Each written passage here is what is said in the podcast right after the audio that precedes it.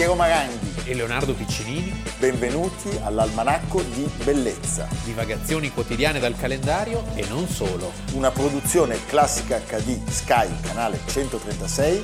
In collaborazione con Intesa San Paolo.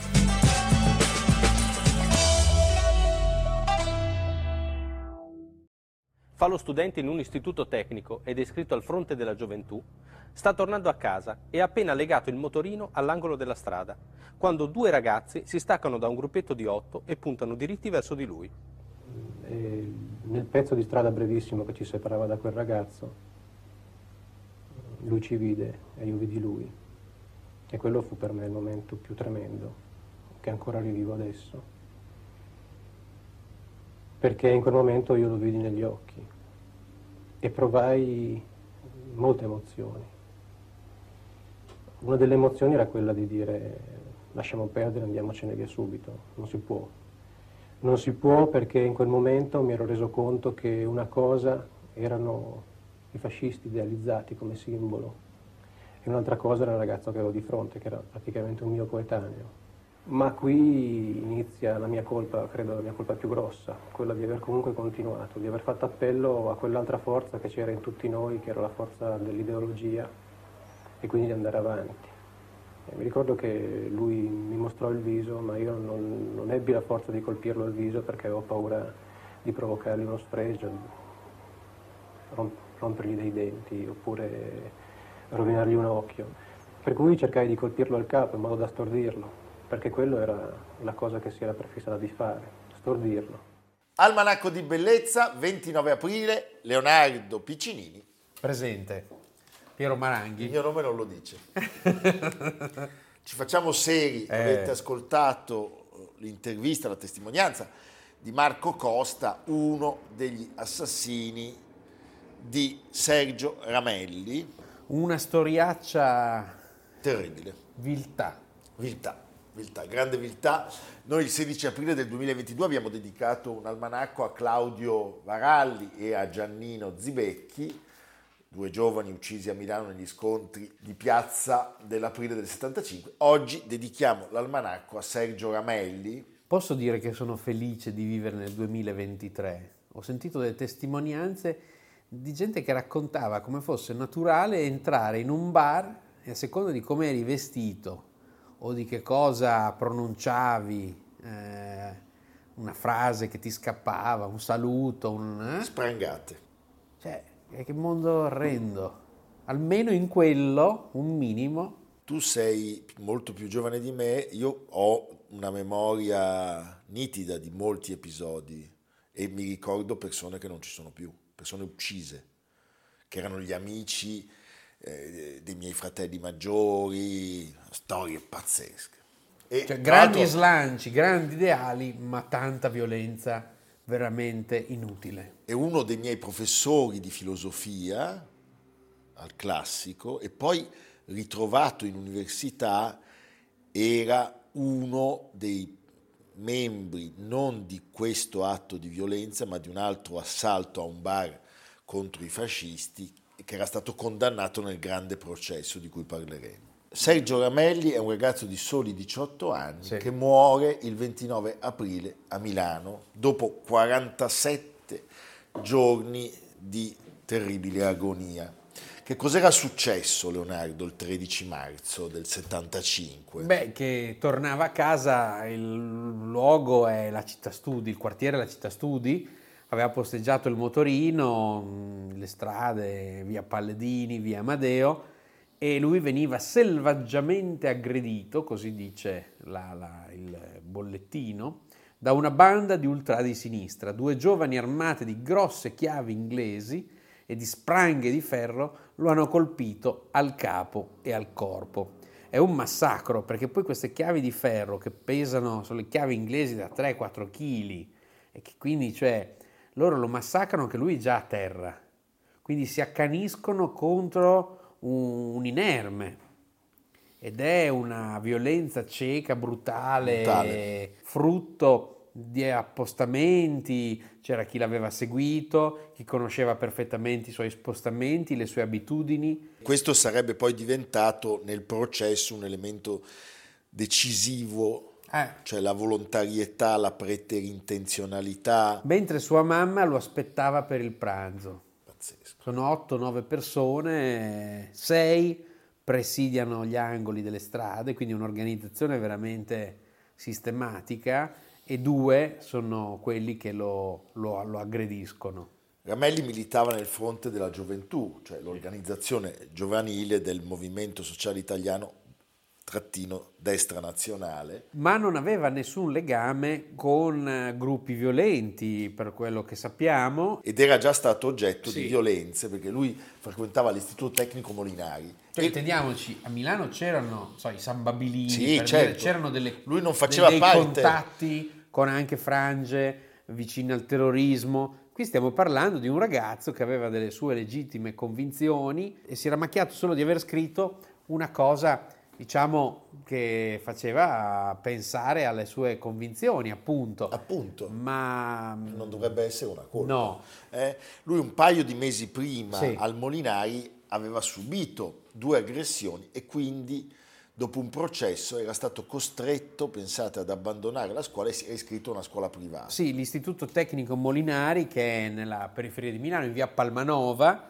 era una delle roccaforti di avanguardia operaia. Lui in un tema aveva condannato l'uccisione di due operai di destra a Padova da parte delle Brigate Rosse. Beh, Chiaramente, evidentemente, tutti sapevano tutto, viene trascinato fuori dall'aula e già dentro questo istituto viene pesantemente sbeffeggiato, viene minacciato e nel silenzio generale, perché nessuno si muove, nessuno lo aiuta, molti hanno paura di esporsi, la famiglia è preoccupatissima e quindi deve abbandonare la scuola. pensate, le ferite riportate dopo l'aggressione impongono ai medici eh, un intervento ricostruttivo del cranio di 5 ore e subito i giornali scrivono che benché vada Ramelli resterà vivo ma probabilmente non potrà più parlare. E poi il 29 aprile del 1975 appunto Sergio Ramelli muore. C'è un- una eco, un'impressione fortissima e sappiamo, come Leonardo ha detto, Milano in particolare era una città dove le aggressioni, le violenze, le uccisioni erano all'ordine del giorno. Sì, poi come scopriremo mh, c'era una sorta di catalogo, c'era una raccolta di foto, una fototeca.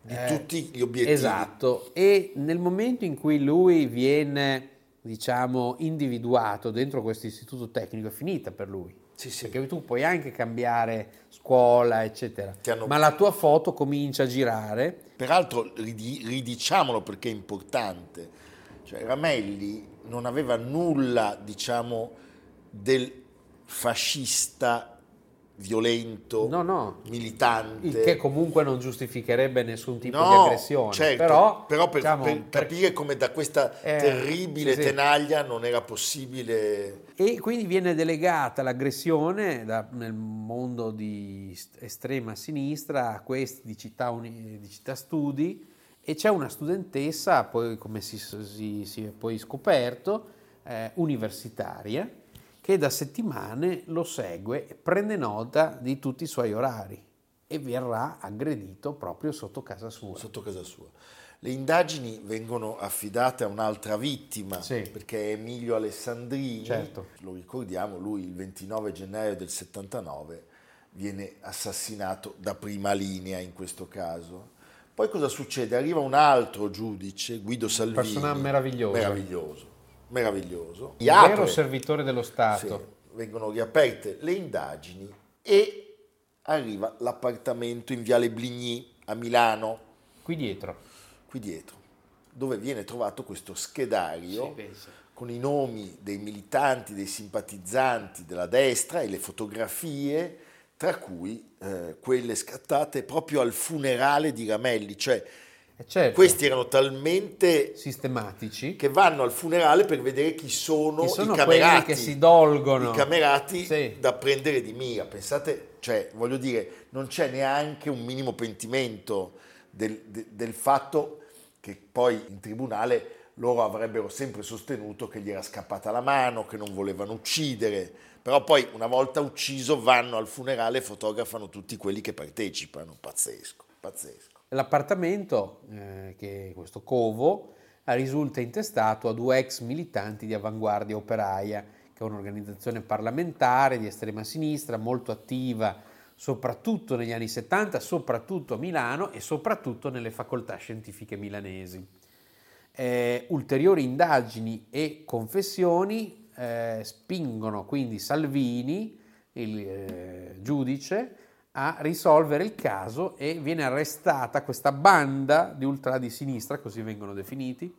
Eh, sì, l'aggressione a Ramelli doveva essere una spedizione punitiva, così... Questi sostengono, sì. messa in pratica dal ah. servizio ah. d'ordine di avanguardia operaia, proprio della facoltà di medicina. Allora, i militanti di questa spedizione, i partecipanti, vengono rinviati a giudizio e parliamo di una decina di medici, ricercatori, dentisti che nel frattempo sono molto cambiati. Tra Io... l'altro sono venuti fuori dei dettagli di questa vicenda ulteriori che loro rientrano dopo questo episodio bestiale da, da, da, in, che non si riesce neanche a definire, rientrano in università come se niente fosse e lasciano le chiavi inglesi, ancora sporche di sangue, dentro gli armadietti.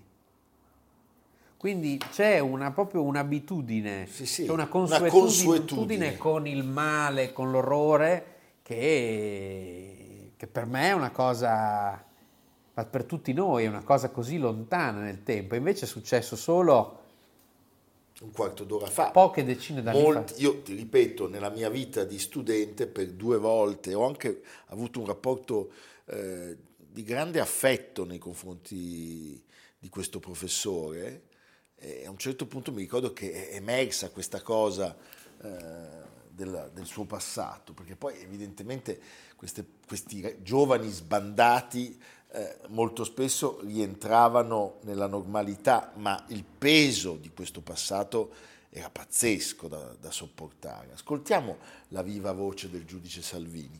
Fu molto particolare la reazione della città a questo gruppo di arresti. Parliamo di studenti di medicina, poi medici, ormai con buone posizioni, facenti quasi tutti parte della media, quantomeno media borghese milanese, ben relazionati con il tessuto sociale, dove erano tutti amici avvocati, eh, architetti, magistrati, vivevano nel mondo della Milano, non dico bene, ma della Milano comunque certamente che sembra ben lontana da fatti simili. Ed invece erano persone che avevano ucciso coperte da un'omertà di ambiente che li aveva salvati per dieci anni. In realtà tutti sapevano. Eh, che fossero stati componenti della squadra di medicina, guidati da un militante invece di fisica, ex studente del Molinari, che era l'unico che aveva un collegamento con la persona di Ramelli, lo sapevano tutti. La città studi lo sapevano tutti, lo sapeva tutto l'ambiente dell'ex estrema sinistra milanese, ma nessuno aveva mai avuto il coraggio di parlare.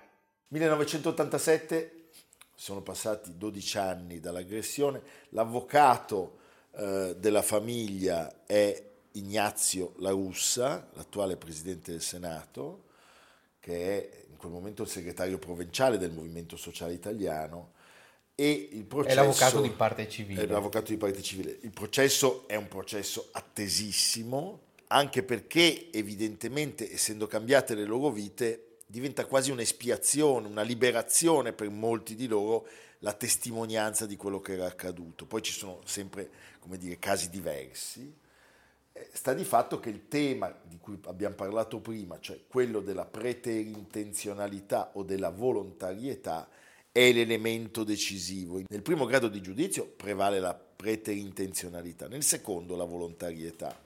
Gli aggressori dicono noi volevamo soltanto generare delle prognosi, noi abbiamo raccontato delle cose che fanno pensare ad altro. È un massacro. È anche il motivo per cui questa vicenda ha generato così tanta indignazione, devo dire trasversale, chiaramente eh, è, un, è, un, è un atto di una crudeltà, di un'efferatezza Cioè a quel punto è meglio uno che spara, non so come dire, sì, sì. ma è veramente un, una macelleria messicana. E c'è questa figura che aleggia di Roberto Grassi, era il capo del servizio d'ordine di avanguardia operaia e fu lui additato di essere il responsabile, il mandante, colui che aveva deciso chi dovesse essere la vittima. Noi sappiamo eh, che forse alcune ragioni possono essere state anche il fatto che lui non c'era più nel momento del processo perché era morto suicida nel 1981. Penso. Nella sentenza di fatto poi è prevalso il, l'elemento del cambiamento delle esistenze di queste persone, cioè del fatto che questo sia un processo che aveva sul banco degli imputati dei, degli adulti che avevano intrapreso una strada completamente diversa, però che erano stati partecipi di questa è una cosa, degenerazione È una pazzesca. cosa talmente bestiale che si fa fatica a pensare in un eh, ravvedimento forzato. Cioè il ravvedimento deve essere eh, autonomo. Questi erano degli studenti universitari. Che cosa ha portato a questa cosa così? L'ideologia, pensa, basta, cioè, l'ideologia. basta l'ideologia. Ma poi capisci, la, questo ragazzo ha perso la vita perché ha scritto in un tema... Io poi non lo saprei neanche fare, adesso cioè. se mi dicono devi andare lì e dare da, tante botte a uno, cioè eh. devi anche essere uno abituato a essere violento, eh. perché per uccidere una persona con le chiavi inglesi, cioè, Parliamoci chiaro, questi sono terroristi. Sì, sì. E ogni anno, lo sappiamo, quando c'è la commemorazione ci sono, ahimè, il povero eh Ramelli non ha pace. No. Perché ci sono i camerati che fanno il saluto romano. Purtroppo quindi... il nome di, di Ramelli è abusato, è abusato, come se ci dovesse essere una bilancia di, di torti e ragioni, però è una vittima veramente esemplare. Tra poco sono 50 anni. Sì. Sergio Ramelli, 29 aprile 1975.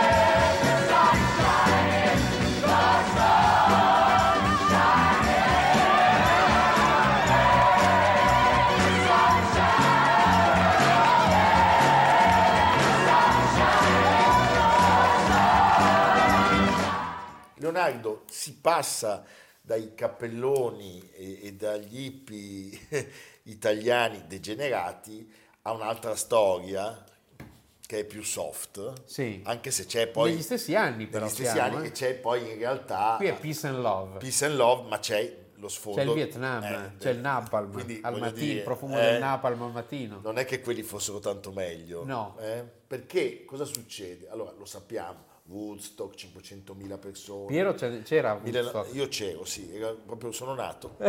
sono nato nel 69 e mi hanno mandato per posta, eh, per nave. Com'era? Bellissimo. Ti è piaciuto?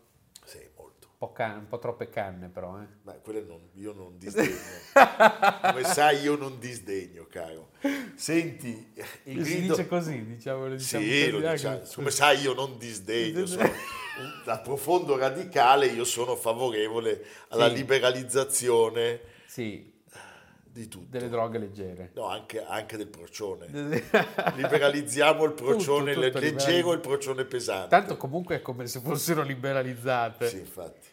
Senti, il grido è quello di fate l'amore, non fate la guerra. Tutto questo inizia off-Broadway. Quindi eh, diciamo nei luoghi, nei non, luoghi deputati. non deputati nel 1967 e stiamo parlando di Hair. Hair, uno dei grandi musical, uno dei grandi episodi della controcultura.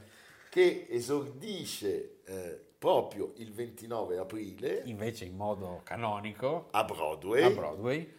Del 1968, cioè prima si fa le ossa appunto in provincia, come noi due. Sì. Quando facciamo i nostri spettacoli di teatro, che so io, al piccolo, al Sistina. Prima li proviamo. Prima andiamo in posti... so, alla fiera della Salamella. Sì, oppure... Taleggio. Taleggio, oppure c'è la- la- quella parte stupenda dei cosmetici per il procione. Ah sì. Che lui se li mette, va bene. È Sì. cattivissimo il procione. Allora, la storia di Hair, an American Tribal, Love, Rock and This is the Musical. dawning of the of Aquarius, Aquarius. Eh. Aquarius. E ci siamo fatti la canna, ragazzi. eh? All'esordio c'è... Anche qua. Anche qua.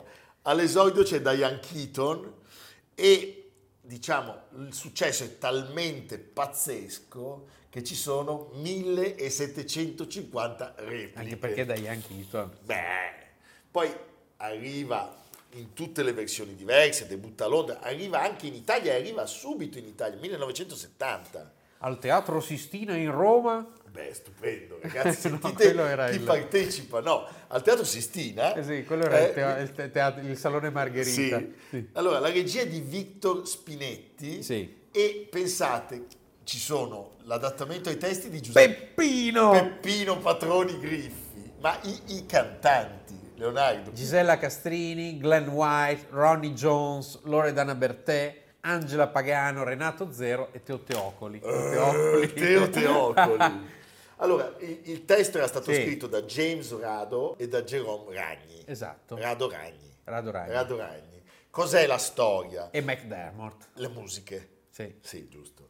La storia è, sostanzialmente una storia antimilitarista. Cioè C'era un ragazzo Che che, come, come me amava i No, Beatles i noi Rolling poi abbiamo conosciuto il film di Milos Forman che ha reso ancora più famoso eh, questo, questo pezzo. Cosa succede nella trama? Succede che un ragazzo, Fu richiamato in Vietnam. adesso quando gli parte la, la brocca per il canto, questo non lo ferma più Sì. nessuno. Lui partecipa a delle serate di karaoke, se volete Sì, nei, sottoscali, e vi dirà dove canterà domani. Però costa, eh. Sì. Senti, c'è un ragazzo della campagna americana, una specie di... eh, Oklahoma. Di, di- di Midnight Cowboy, Sì, ma in sempre versione, la faccenda. però in versione più edulcorata. È sempre l'eterna lotta tra città e campagna. Che arriva a Central Park e si imbatte Nei in un gruppo cappelloni. di cappelloni. All'inizio li guarda con diffidenza, poi gli- arriva quella a cavallo. gli fanno- arriva quella a cavallo bellissima. Bellissima, Che è ricca e bella. Chic, tutto di tweed. Eh, Gli fanno fumare il cannone e anche lui diventa peace and love. Però il procedimento è come fare a sedurre la bella di tweed contro questi, contro questi sciamannati. E ce la fa.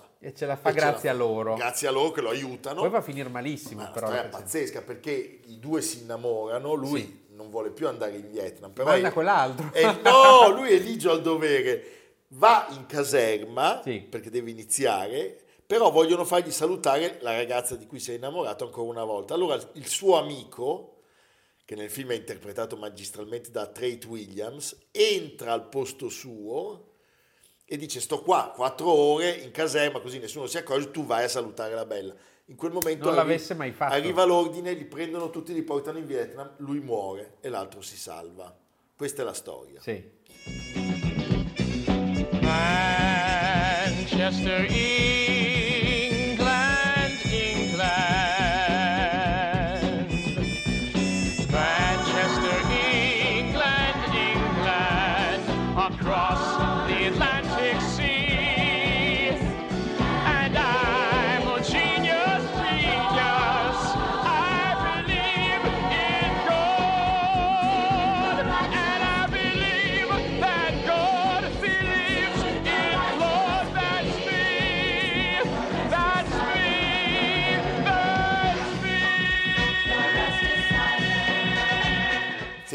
consacrazione, l'abbiamo detto, arriva nel 79, È sempre l'anno in cui sono nato io. perché è nato Leonardo, Milos Forman, Che, che, che conoscevamo benissimo in famiglia. che non è il padre di Leonardo, però, con tutto il rispetto, eh, al, No. al Sor Piccinini. No, sono passati dieci anni nel frattempo tra il Certo. musical, 11 il musical che era precocissimo, eh, perché cioè, la forza di questo musical è che siamo nel 68, quindi è nel momento giusto, al posto giusto, siamo tre anni prima di Jesus Christ Superstar.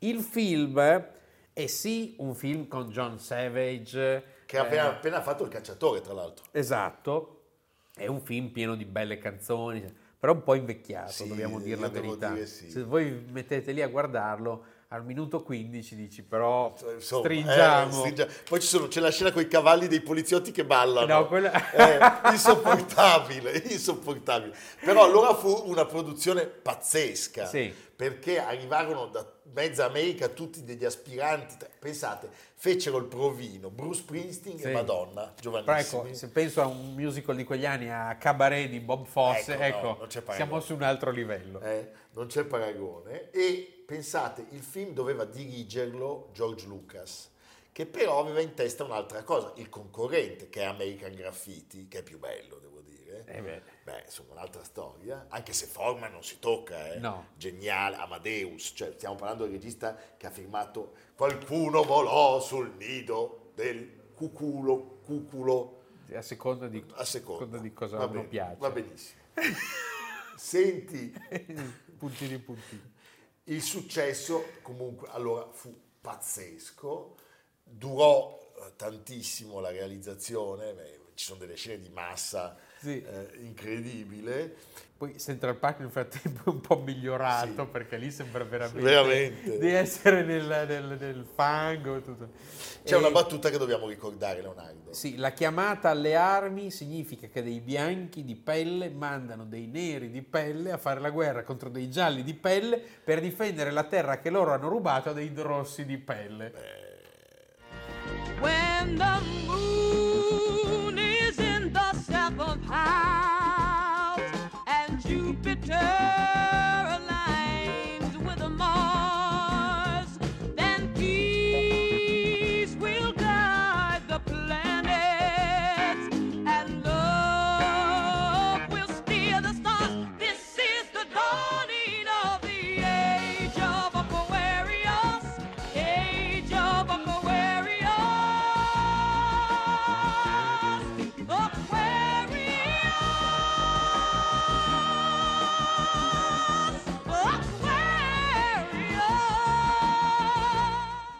Leonardo, successo, l'abbiamo detto, pazzesco. Pensate che il disco, la canzone Aquarius, eh, che avete ascoltato, vendette 3 Aquarius. milioni, 3 milioni di copie e poi alcune canzoni sono tornate, per esempio in Forrest Gump, eh, l'abbiamo risentito, cioè il successo di questo, di questo musical è stato invasivo nella storia della, della musica e del cinema americano e quindi è giusto ricordarlo. Pensa che biografia Milos Forman, ha fatto di tutto. Ha iniziato a fare i film Asso di picche. Asso di picche, Gli amori di una bionda, film cecoslovacchi. Era da due anni naturalizzato americano. Io l'ho conosciuto. Ah sì? Sì, sono entrato un giorno in un bar a Parigi sì. e c'era, vedo una troupe pazzesca, incontro un produttore che conoscevo di Arte, Arte, Sì. il canale francese di Vous êtes là, è? E mi dice, oh, il y a l'interview avec Milouche Forman. No, io, arrête. Sono entrato e l'ho- gli ho stretto la mano, lui mi ha guardato come ma chi è sto fesso? È un Eh, pazzo. un pazzo, gli ho, gli ho- gli ho citato tutti i film, soprattutto questi. Eh, Che bello però. basta, Bravo, poi- hai fatto bene. Ho fatto bene. È un bel ricordo. Sì, so che, cose guarda, che rimangono. so che guarda l'almanacco da lassù, da lassù. da lassù. Va bene. Eh, Un un, ultimo giorno, contributo. un giorno Piero scriverà un libro sui, sui, Su Leonardo. sui suoi incontri. Scriverò un libro su Sui suoi Leonardo. incontri. Eh, sugli incontri con Leonardo. Va bene.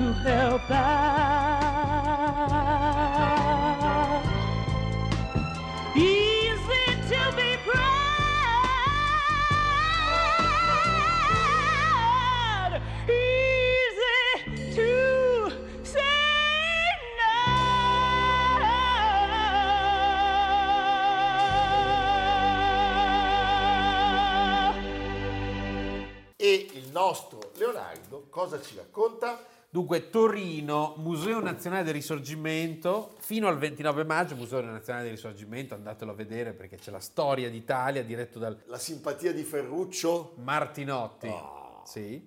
Ecco, fino al 29 maggio una mostra sul generale Carlo Alberto dalla Chiesa, eh, fino al 29 maggio, dopo le tappe di Roma e Milano organizzata dall'Arma, c'è un ricco materiale iconografico in parte inedito proveniente anche dagli archivi dell'ANSA.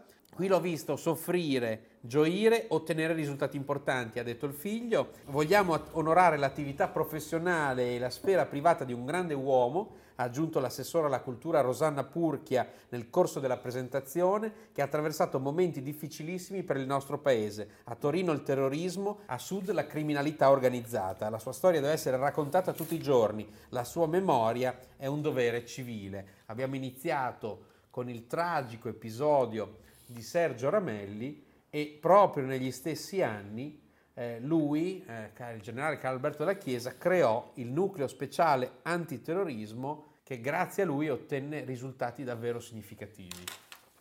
Viva l'Italia! Viva l'Italia, a domani. A domani. Almanacco di bellezza, a cura di Piero Maranghi e Leonardo Piccini. Con Lucia Simioni, Samantha Chiodini, Silvia Corbetta, Jacopo Ghilardotti, Paolo Faroni, Stefano Puppini. Realizzato da Amerigo Daveri, Domenico Catano, Luigi Consolandi, Simone Manganello, Valentino Puppini. Una produzione classica HD, Sky Canale 136 in collaborazione con Intesa San Paolo.